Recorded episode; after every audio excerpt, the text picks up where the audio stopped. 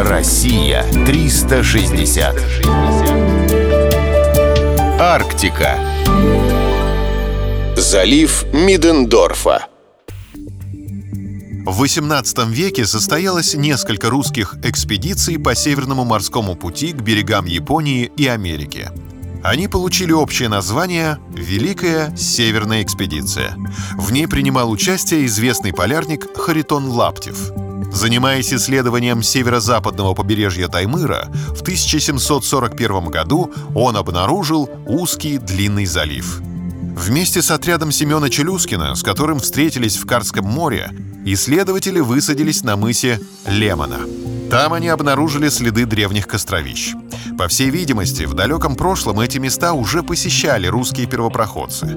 Составив карту местности, экспедиция вернулась домой. Залив, однако, оставили безымянным. Только в 1900 году сюда прибыла экспедиция Эдуарда Толя, который назвал залив в честь Александра Мидендорфа, известного исследователя Таймыра.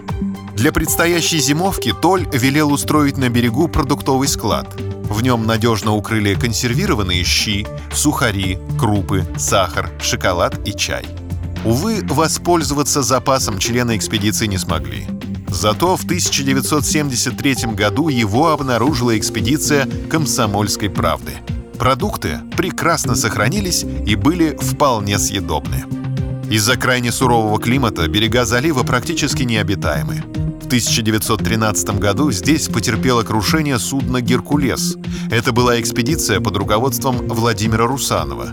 Из-за холода и голода все погибли. Эти места являются классическим образцом ледяной пустыни. Возможно, поэтому залив Мидендорфа включили в состав Большого арктического заповедника. Россия 360. Всегда высокий градус знаний. Только на радиоискатель.